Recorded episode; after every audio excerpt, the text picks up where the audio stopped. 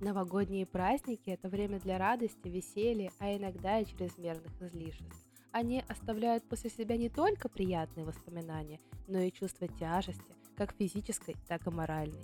Многие из нас сталкиваются с трудностями возвращения к обычному режиму жизни, восстановления здоровых привычек или началу работы над новыми целями. Всем привет! Это подкаст со здравым смыслом и я его ведущая Анастасия Смирнова. И сегодня мы поговорим о чем-то, что волнует многих из нас в начале Нового года. Тема сегодняшнего эпизода – как собрать себя после новогодних праздников и начать действовать. В этом эпизоде мы рассмотрим несколько ключевых стратегий, которые помогут вам восстановить свою энергию, сосредоточиться и начать действовать эффективно.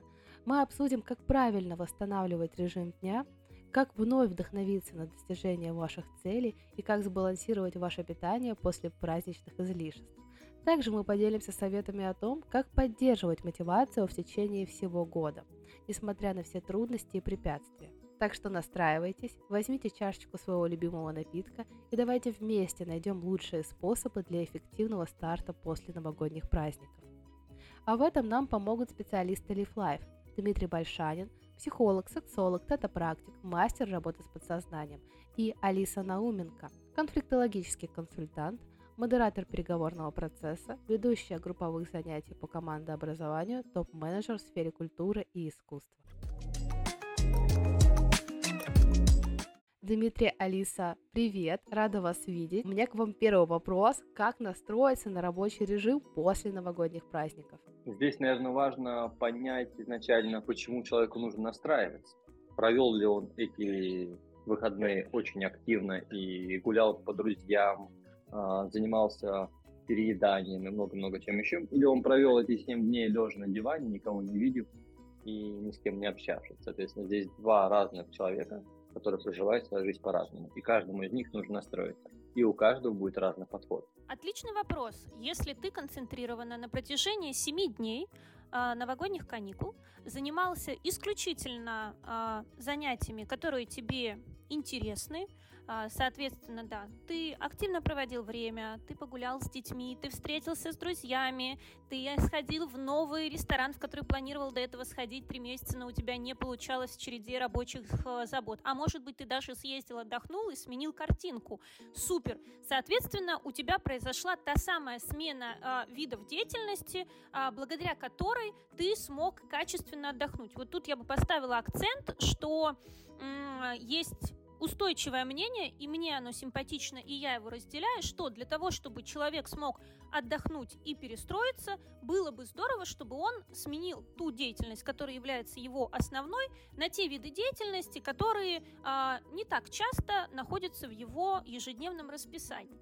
Если берем за базовые настройки, что все было именно так на протяжении 7 дней, и потом из такой яркой, вкусной, сочной картинки довольно сложно перестроиться в более а, структурную и единообразную, которой мы будем считать рабочий процесс, то я бы самое первое, что порекомендовала, делать это максимально мягко. Например, а, вы приходите 9 января на работу и понимаете, что теперь в вашем рабочем графике остается каждый день буквально по часу окон для того, чтобы заняться чем-то, что будет вас исключительно радовать. А, супер! При этом у вас есть еще какие-то бытовые дела, которые тоже важно включить в расписание, и при этом у вас есть банально должно быть время для того, чтобы вы, возможно, просто пришли и полежали на диване, может быть, помедитировали, может быть, сходили и поплавали, чтобы физически восстановить свои силы после того, как вы вернулись в рабочий график. А если теперь взять и те активности, которые вас радовали и были на протяжении 7 дней в вашем расписании, и распределить не на 7 дней, а на ближайшие 2 месяца. И точно знать, что на следующих выходных вы встретитесь с друзьями. Еще через выходные вы найдете время и отправитесь м, путешествовать. А еще через несколько дней, может быть, это будут не выходные, а среда, в которую вы найдете для этого время, вы с ребенком э, займетесь совместным творчеством и дойдете таки до кружка гончарного мастерства. Я думаю, что если у вас будет вот такой долгосрочный план на протяжении двух-трех месяцев того, что вас будет радовать, вам будет чуточку легче в вторник, среду или четверг 9 ноября погрузиться в рабочие будни. Это очень классный план, но мне кажется, что не у всех есть столько свободного времени. Ну, наверное, поясню. Когда мы находимся в режиме каникул, да, или праздников, естественно, мы можем позволить себе встать чуть позже или спать, да, чуть позже. И в таком режиме мы можем выстраивать и подстраивать какой-то свой график под себя. Когда мы входим в рабочий режим, естественно, у нас есть рабочее время, мы в определенное время встаем, да, в определенное время ложимся. И как будто бы свободного времени становится чуть меньше, я бы даже сказала намного меньше, да, одно дело, когда у меня сегодня выходной день, и я могу пойти со своей семьей покататься на коньках и ни о чем не думать больше, да, у меня больше ничего не запланировано, ну, максимум, может быть, там, приготовить покушать или там убраться в квартире, вот, а другое дело, когда у меня рабочий день, там, 9 до 9, и э, потом уже ни сил, ни времени, ни желания, да и катки, наверное, уже в это время не работают. Вот как настроить себя а, просыпаться снова раньше, да, идти на работу, понимать, что а, у тебя больше нету такого там, диапазона времени, которое мы можем посвятить на те мероприятия, которые нам доставляли радость и удовольствие в период новогодних каникул. А, я, наверное, здесь замечу следующее, что о чем ты говоришь, у нас не у всех так случается. По большому счету, большинство уходят на работу отдыхать. Для меня это так. Если любимая работа, ты ходишь на нее отдыхать. Но если у тебя не любимая работа, ты ходишь на нее а, страдать, зарабатывать деньги, потому что тебе нужно обеспечивать семью, то, возможно, здесь как раз есть над чем поработать. И нужно прийти просто к психологу и обратиться, поработать именно это. А, ну, давай допустим, что человеку сложно после рабочих праздников, когда он расслабился, отдохнул, такой полный силы и энергии, вернуться в работу и там а, эффективно, а, эффективно работать. Блин, мне очень на самом деле у меня эта картина в голове не укладывается. После хорошего, качественного отдыха, который здесь был озвучен, легко вписываться в работу. Тяжелее вписываться, когда ты 7 дней провел дома, никогда не двигался, не ходил, да, причем ты не употреблял алкоголь, ты там просто кушал дома то, что приготовили, провел время с семьей, в принципе, посмотрели кино, но не было активности. Вот это как раз тут не было смены картинки, о которой говорила э, Алиса. И отсюда не будет насыщенности отдыха, что ты отдохнул, у тебя будет та усталость, и тяжело вернуться на работу, потому что полежать на диване 7 дней не хватает, чтобы отлежаться. Нам иногда надо там 2-3 недели. Для этого есть целый отпуск, месяц раз в году, чтобы ты мог отдохнуть, как следует, отлежаться, так сказать, да. А по большому счету а, отлежаться и сменить именно вид деятельности, чтобы этот отдых пришел. Хорошая была поговорка ранее. А, что такое отдых? Сменил вид деятельности, уже отдыхаешь. Если ты раньше таскал кирпичи, ты можешь пойти в лес, нарубить дрова. И ты отдыхаешь от того, что ты таскаешь кирпичи. Ну, ты рубишь дрова. А, устал рубить дрова, пошел таскать там а, песок или строить дом. И таким образом ты меняешь вид деятельности, это и есть отдых. Здесь просто, может быть, а, разобраться с пониманием, что такое отдых, стоит тогда, и поговорить об этом сегодня. Ну, я на самом деле с тобой соглашусь, что отдых это смена вида рода деятельности, да, то есть мы можем э, работать интеллектуально над каким-то там проектом или над какими-то книгами, да, а, а можем э, работать физически, да, то есть после там интеллектуальной работы мы можем пойти в спортзал, и таким образом мы можем отдыхать. Я с тобой здесь абсолютно соглашусь. Здесь, наверное, речь больше идет про то, что мы э, от каких-то, от полного погружения в там, сферу развлечений погружаемся снова в рабочий режим. А, знаете, хочется еще поднять такую тему. Вообще Новый год это такой волшебный, сказочный праздник. Мы а, даже уже во взрослом возрасте всегда верим в какое-то светлое будущее, вдохновляемся новыми идеями, новыми целями. И, наверное, каждый хотя бы один раз точно писал список целей на следующий год. И, к сожалению, эти цели почему-то остаются у нас в прошлом году. Ну, вот так вот получается, да, из года в год, э, подводя итоги, понимаем, что о чем-то мы подзабыли, а что-то показалось нам неактуальным и неважным. Вот как вдохновить себя на выполнение тех целей, которые мы задумали в самом конце прошлого года? Анастасия, это просто супер вопрос, потому что действительно а, вот этот момент когда мы наполнены а, вот этой вот радостной энергией волшебства, чуда, мы понимаем, что вот он настал новый календарный период нашей жизни, и вот в него-то мы непременно выполним вот все, например, 10 целей, которые мы себе поставили, а потом эта радость уходит, приходит та самая рабочая рутина, о которой ты говоришь, а, Например, у человека, для которого это действительно рутина, а не та самая любимая работа, которую упомянул Дмитрий, да, и вот тут наш энтузиазм начинает подугасать. Я бы предложила в моменте, когда мы эти цели перед собой ставим, когда мы планируем, чего же мы в этом году достигнем и через какие действия качественно изменим свою жизнь к лучшему, вот тут нужно быть такими очень рациональными а, людьми. И я считаю, первое, ограничить круг этих целей. Потому что объективно, если в новом году мы для себя ставим как цель э, выучить английский язык до уровня C1 с уровня А0, параллельно э, заниматься спортом каждую неделю трижды в день по два часа, еще параллельно освоить э, какой-либо вид творчества, вы понимаете, к чему я веду. Если мы изначально подходим излишне оптимистично к своим ресурсам, конечно, нас на финише будет ждать разочарование, потому что нас на все не хватит. Было бы здорово сузить круг, сконцентрироваться на нескольких, а может быть даже одной глобальной цели, которую мы для себя ставим, и начинать над ней работать. А, абсолютно точно. Здесь нужно понять, что когда мы пишем списки перед Новым годом, а, люди это делают в моменте. Они надеются на волшебную таблетку, что вот сейчас они напишут, это такой ритуал. Ритуал э, традиции. При этом никто не обращает внимания, чтобы эти ритуалы работали. А они работают, начинают, когда ты туда концентрируешь свое внимание.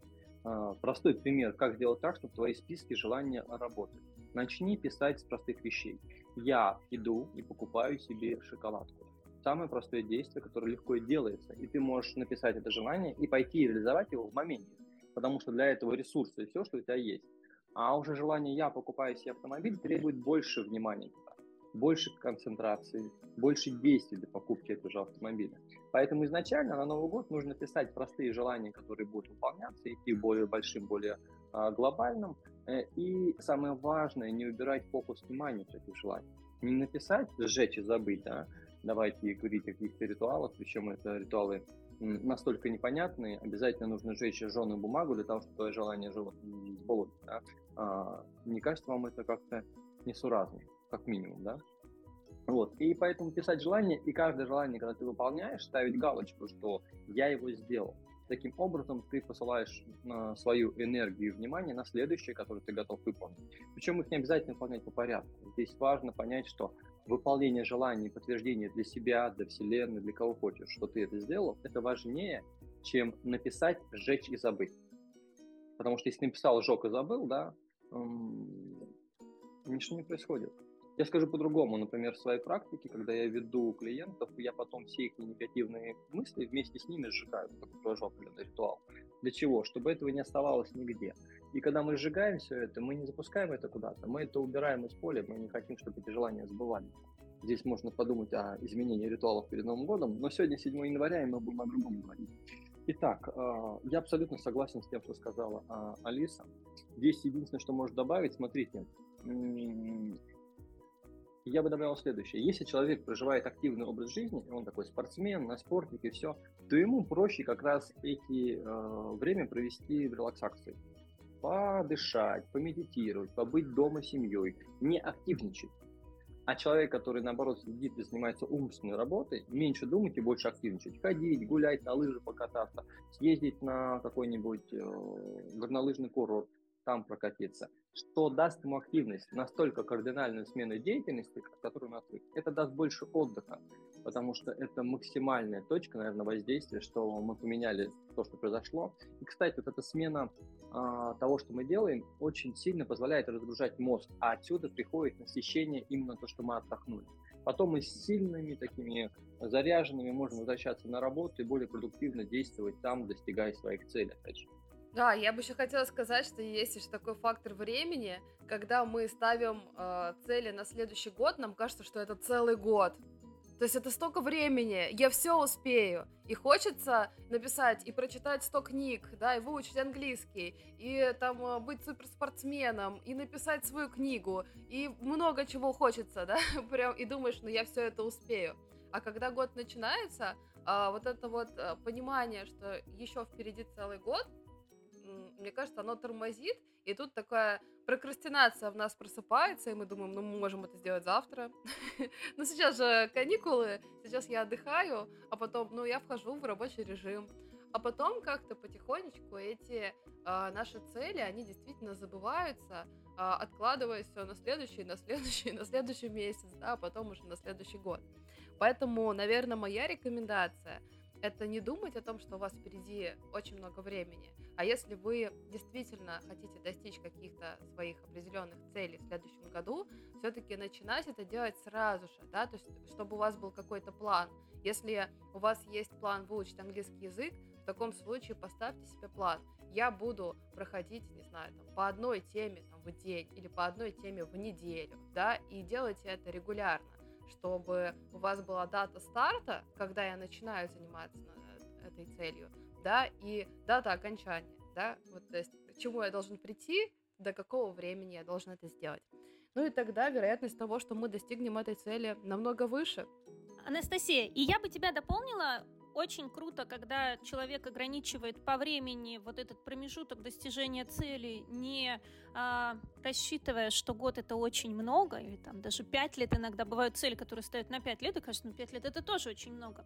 И а, в этом смысле а, постоянство и методичность а, шагов к тому, чтобы достичь цели, это тоже очень а, важный момент. И вот есть такое прекрасное думаю, что и нашим слушателям а, знакомое правило. Еще раз поставлю на нем акцент, что а, лучше уделять какому-либо действию каждый день 15 минут, чем а, те же самые 15 минут умножить на 5 и уделить раз в неделю. Или иногда бывает раз в две недели. Поэтому можно начинать с малого. Уделяя каждый день 15 минут здоровому образу жизни, если цель такова, это лучше, чем э, говорить себе, что вот в субботу я пойду и целых два часа буду заниматься, потому что потом будет пятница, когда человек будет уставший, и два часа всегда кажутся страшнее, чем 15 минут. И через вот такие небольшие шаги действительно будет проще прийти к тому, чтобы войти в режим, войти в привычку в достижении той или иной цели, будь то изучение английского языка или формирование привычки к спорту и многих других э, замечательных привычек, которые зачастую как раз и пишутся в списке э, желаний для себя а, перед Новым годом.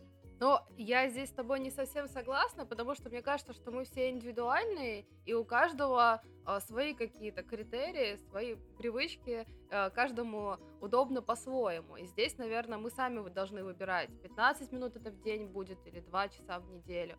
Потому что, например, э, кажется, что 15 минут в день это ерунда. Но если мы разберем тот же самый спорт, то мы должны понимать, что какое-то время уйдет на то, чтобы одеться в спортивную одежду, какое-то время уйдет для того, чтобы подобрать э, там, упражнения на сегодня, э, какое-то время, да, вот 15 минут э, уйдет на то, чтобы позаниматься. А там, возможно, и не 15 минут, потому что за 15 минут я не успею сделать те упражнения, которые я запланировал. Потом мне нужно, э, там, не знаю, сходить в душ, да, переодеться. И вот это, на самом деле, вот эти 15 минут, они действительно растягиваются совсем не на 15. И вот здесь, наверное, я бы порекомендовала всем работать в своем темпе. Если для вас спорт это зарядка по утрам, тогда в целом действительно 15 минут, там 20 минут там, по утрам, то, что заряжает вас энергией, э, то, что вам комфортно и классно, вот этот режим для вас. Если вы привыкли давать себе большую нагрузку, и вы понимаете, что вам тяжело настраиваться на данную деятельность, да, там, тяжело выходить, настраиваться, переключаться из одной деятельности к другой деятельности, в таком случае, возможно, вам необходимо а, продумать более длительные промежутки времени, которые вы будете уделять. Может быть, это будет не раз в неделю, может быть, это будет тренировка там, три раза в неделю, но по часу. И вы будете понимать, что это для вас принесет больше пользы, чем 15 минут в день. Или наоборот. А, Все, опять же, зависит от нашей цели. Да, будем мы там какими-то суперспортсменами, а, или, может быть, мы просто для здоровья занимаемся спортом, чтобы поддерживать свои там мышцы в тонусе. Да, Анастасия, ты так много сказала, и пока ты говорила, я тут думал об одном простом факте. Что такое слово «работа»? Слово «работа», если мы зайдем в Википедию, говорит о том, что там ты раб, и ты это, и откуда это пошло, с какого времени все это обсуждается, тоже можно проследить. Для меня слово «работа» расшифруется совершенно по-другому. Ра – это бог света, солнца, Бог, Бог, свет Бога. И когда человек занимается любимой работой, он раскрывает свою миссию души, он раскрывает свое назначение, он занимается тем, что ему нравится, он приносит доход, деньги и все, он кайфует от жизни. Но если ты работаешь без этого, то получается ты страдаешь. И начинается страдание и все прочее. Поэтому м, тут сама концепция понимания слова работа можно пересматривать, если глубже посмотреть. По поводу э, спорта, то, что было сказано, я соглашусь с тобой, что каждый выбирает свое направление спорта, как заниматься, чем заниматься. И если рассуждать с той точки зрения, что надо переодеться 15 минут, то вообще нахрена идти в спортзал на 15 минут, я согласен. А, но если взять на самом деле как есть, мы переодеваемся за 2-3 минуты мужчина. Ему достаточно 2-3 минуты переодеться, полчаса позаниматься в спортзале, и 2-3 минуты потом это он в душ успеет помыться, переодеться и выйти еще. Достаточно. Девушка маленько побольше, конечно. А, добавляем плюс часик. Так, на всякий случай. Да. А, к чему все это? А, например, если мы говорим о спорте, то спорт после 40 – это уже не блажь, а необходимость, чтобы оставаться здоровым молодым.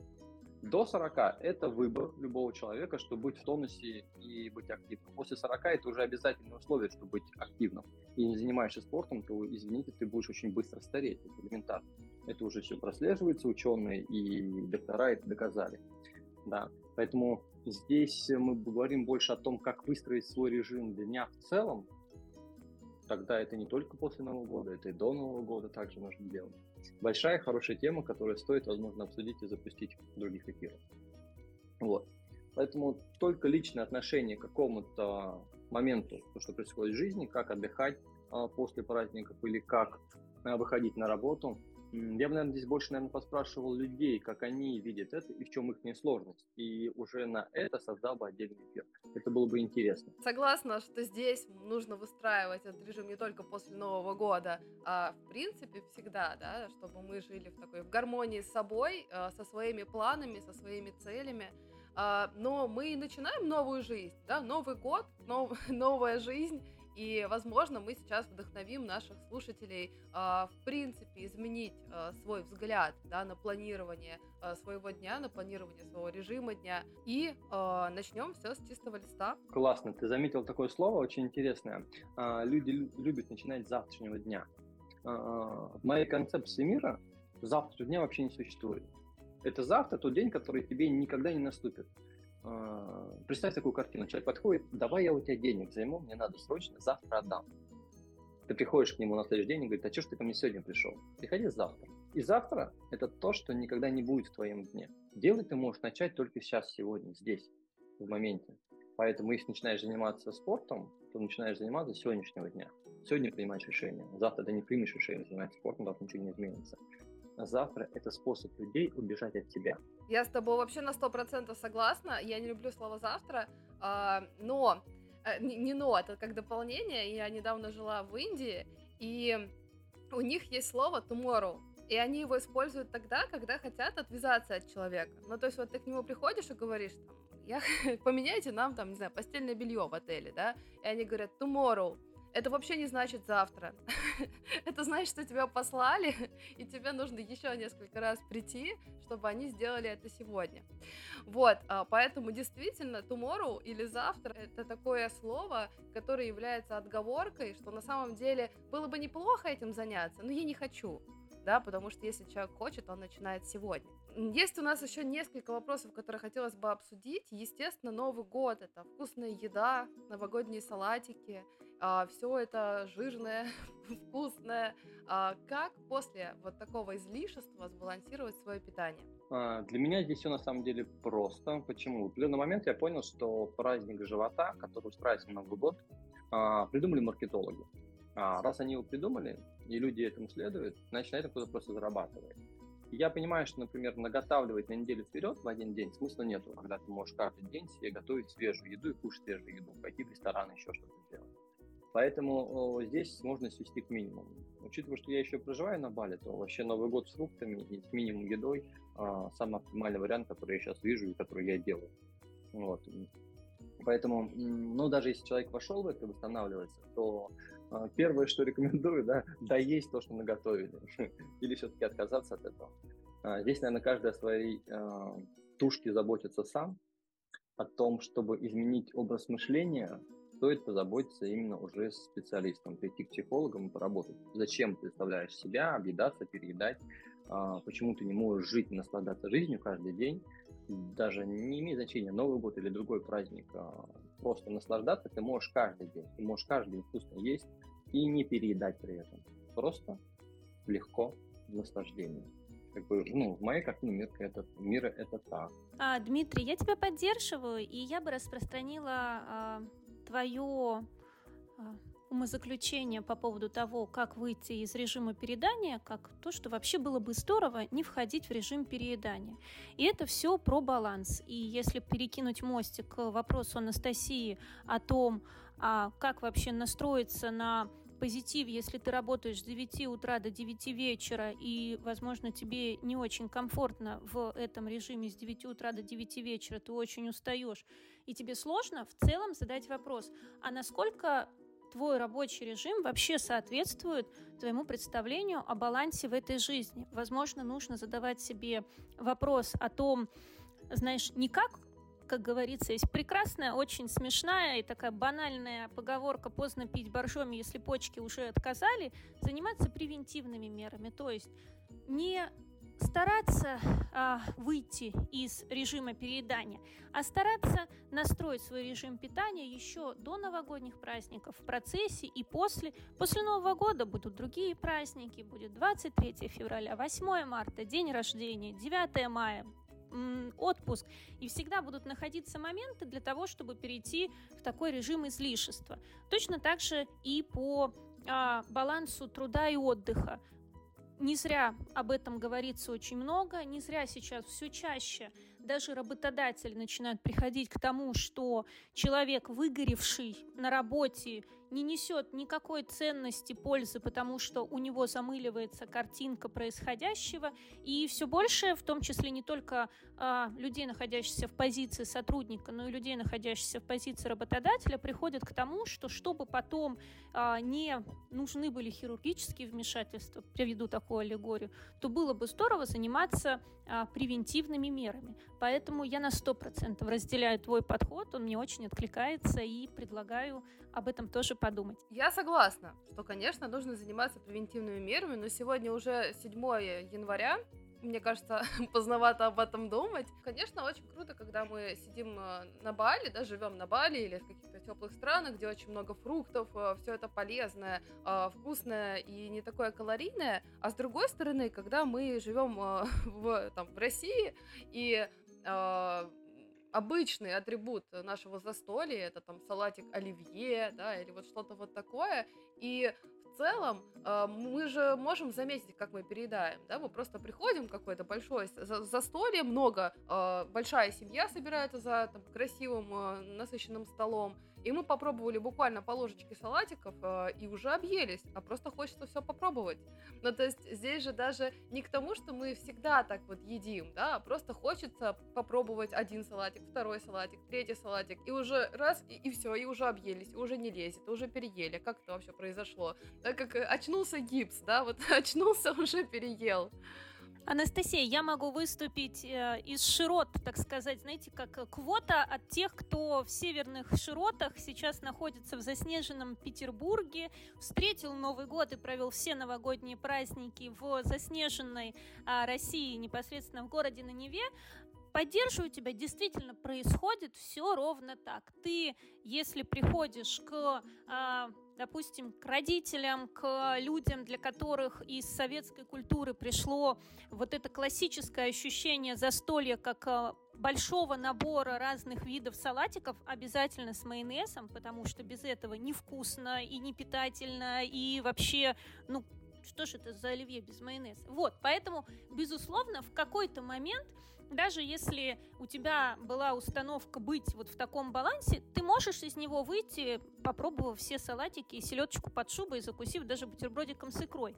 А я бы предложила в этот момент, во-первых, себя не корить, знаете, вот до такого состояния, когда «ах, какой ты ужасный человек, опять мы салатов наелись» и так далее. Все, это уже случилось. Было бы здорово на следующий день сбалансировать себя более легким, лайтовым режимом питания. Думаю, что все для себя могут понять, о чем идет речь. Кто-то попьет кефирчику и поест огурчик свежий, кто-то поест мандарины, главное, чтобы вот этот вот, э, знаешь, когда стрелка часов отклонилась резко влево, а потом резко вправо, вот где-то посерединке зафиксироваться. И таким образом все-таки не давать себе уходить в такой майонезный трип длиной в несколько месяцев, который начался с Нового года, потому что совсем скоро мы отметим Старый Новый год, а потом если мы живем в России, не найдется поводов не отметить крещение, Татьянин день, день студента. В общем, будет много возможностей для того, чтобы,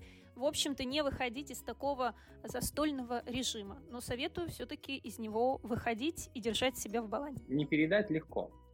А, просто когда мы уже накушались, мы потом можем садиться, начинать запивать это водой, больше, больше, больше жидкости, и опять же приходит к тому моменту. И да, насладиться процессом обязательно нужно, раз так уже происходит. А тут главное понять, откуда все это идет. Для меня было понятно, что застолье у нас здесь, э, в России, э, шло тогда, когда у нас ничего не было. И богатый стол – это показать то, что мы все-таки живем хорошо, то, что мы можем насладиться, пускай редко, но можем насладиться. Времена поменялись, а стереотипы остались да.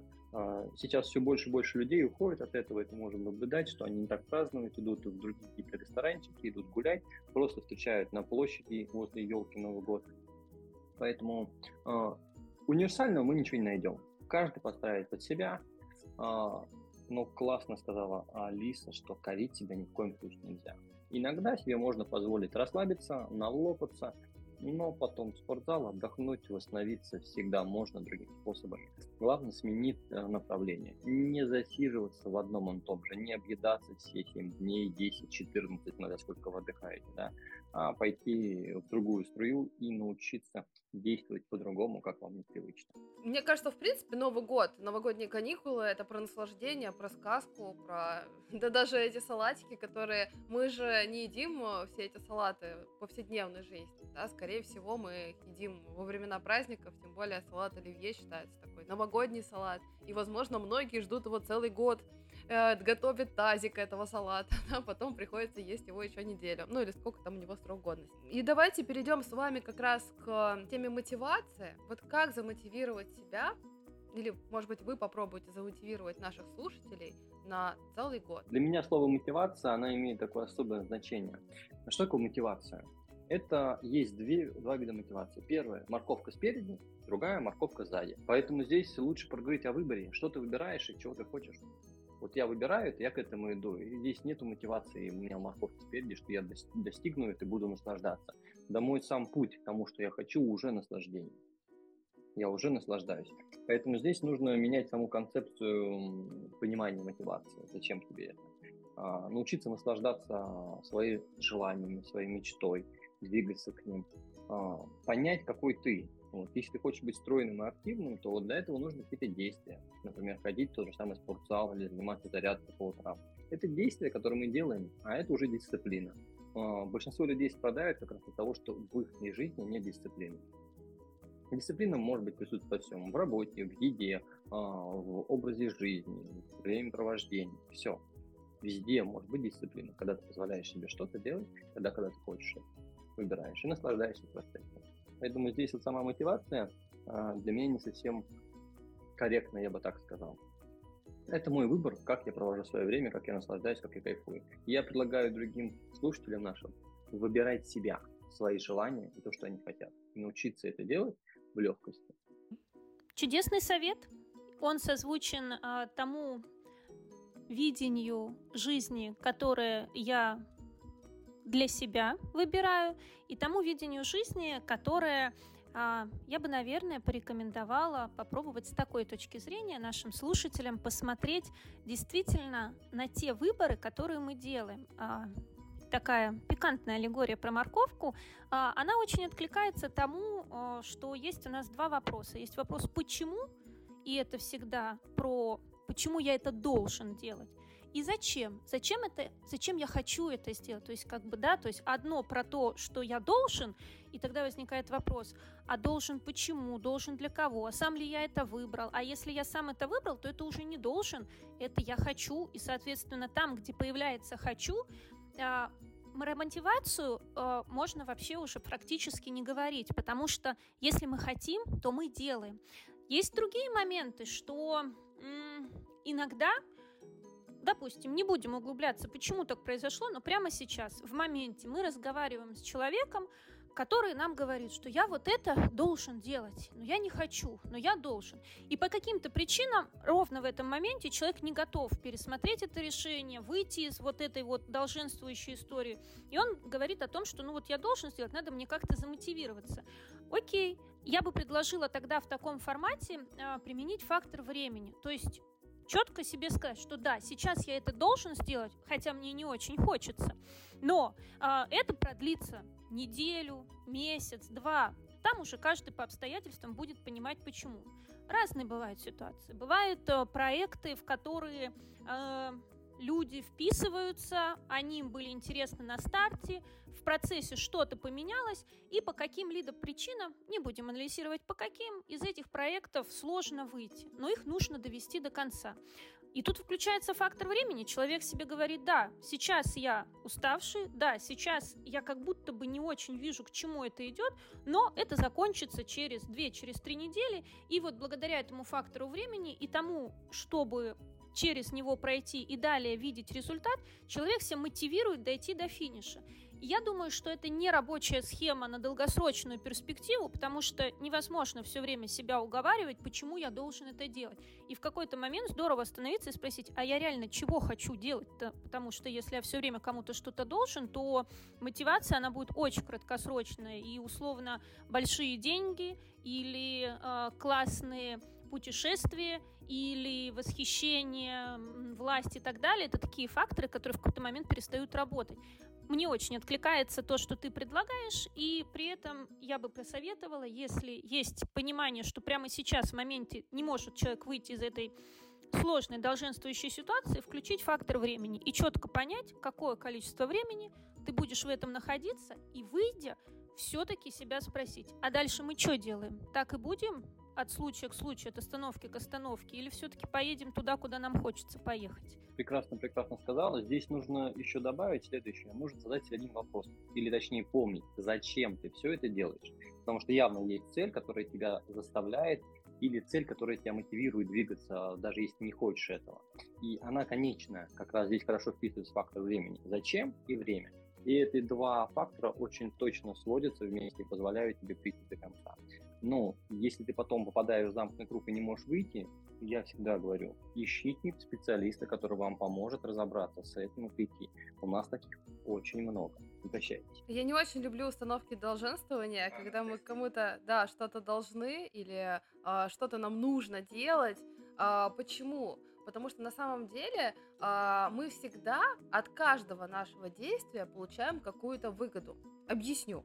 Если мы занимаемся э, спортом, да, э, понятно, что это тяжело, но в конце мы получаем какой-то итог. В любом случае, каждая наша тренировка, может быть, визуально мы не замечаем каких-то изменений там через час наших занятий, но э, внутренне мы понимаем, что мы собой гордимся. Я сделал это, я потратил час, да, я потратил много сил, я потратил энергию, и я иду к своей цели.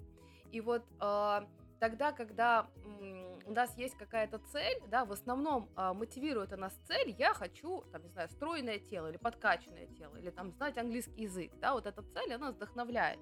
А путь до этой э, цели, он тяжелый, в любом случае, там, изучение английского языка может быть скучным, э, спортивные тренировки, понятное дело, что занимают у нас много времени. И вот здесь нам нужно искать выгоду в каждом нашем действии, да, чем я могу собой гордиться, что я получаю от этого здесь и сейчас. Даже когда мы работаем над нелюбимым проектом, мы все равно получаем какую-то выгоду. Я полезен обществу, да, вот той команде, с которой я начинала этот проект. Да, я горжусь собой, что я не бросаю эту команду, помогаю ей, и она мне благодарна. Я поэтому здесь до сих пор нахожусь. Ну или, например, я получу там энную сумму денег да, в любом случае а, я это делаю не просто так. Я это не то, чтобы должен кому-то, да, я прежде всего должен это самому себе, потому что я что-то от этого получаю. Вот. Ну и когда, наверное, мы смотрим на э, наши цели, да, и на наши действия к этой цели таким образом, да, через призму того, что я получаю сегодня, а не когда-нибудь, то наша мотивация поддерживается с каждым днем, да, и, возможно, даже усиливается к э, тому моменту, когда мы уже эту цель достигаем. Мы сегодня говорили о том, что важно планировать некоторые вещи заранее, понимать, какой у тебя будет отдых, как ты будешь питаться, как ты будешь реагировать. И то, что происходит в твоей жизни, наслаждаться этим процессом, кайфовать от него, получать удовольствие в моменте и думать о завтрашнем дне, опираясь на сегодняшние решения. Это прекрасное резюме, Дмитрий. Позволю себе к нему присоединиться, с ним согласиться и а, передать большой привет всем нашим слушателям, которые сейчас в теплых краях или в холодных краях, потому что иногда не важно, где мы, но гораздо важнее, что у нас внутри и с какими эмоциями мы идем вот в эти наши новые трудовые будни, которые я всем желаю, чтобы они были желанными, прекрасными и несли э, радость нам и пользу окружающим.